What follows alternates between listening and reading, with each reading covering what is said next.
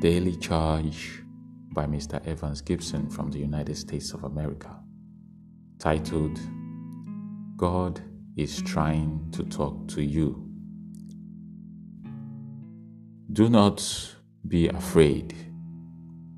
Do not be discouraged by this mighty army, for the battle is not yours, but God's. Second Chronicles chapter 20, verse 15. By now, we all should know that prayer is a conversation, not a monologue. When you pray, don't do all the talking. You can't build a friendship with God if you don't let Him talk to you. How do you let God talk to you? Through the Bible. Everything God wants to say to you is already in His Word. People are always looking for some signs, thinking, I wish God would tell me what He wants me to do. I wish He would write it in the sky.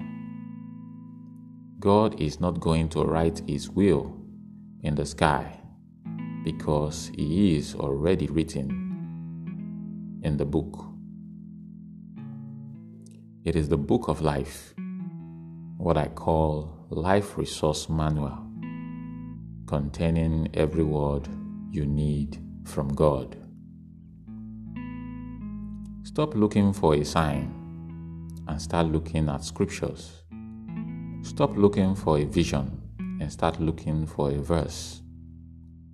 God, His will, is in His Word.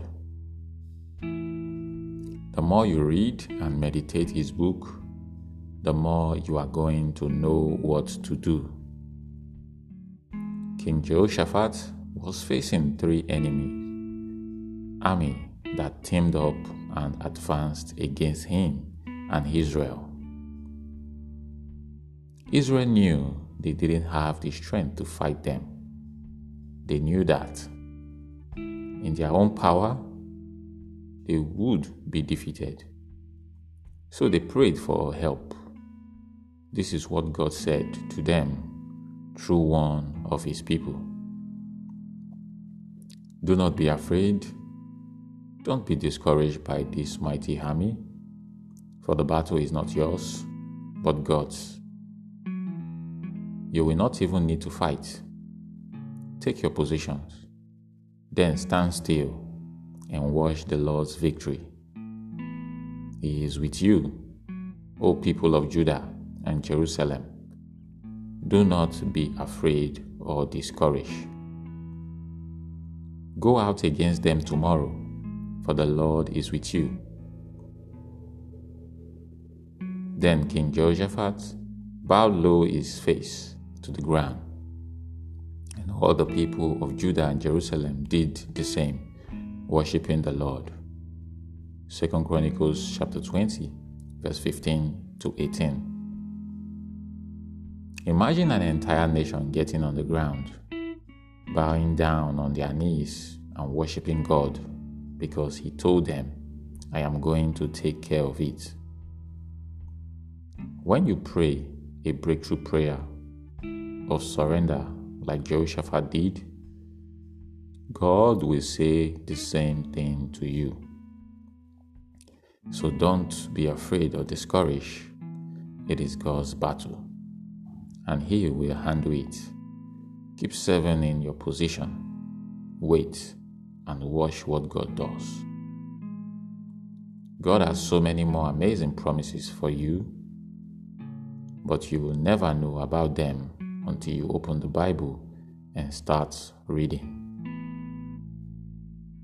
Lord, help me to get answers from you through your word. Help to know you and experience your power through your word. Help me to listen to your voice through your word.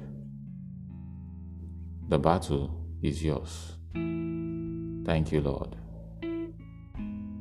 Amen. I hope you enjoy this. Stay blessed and have a great day.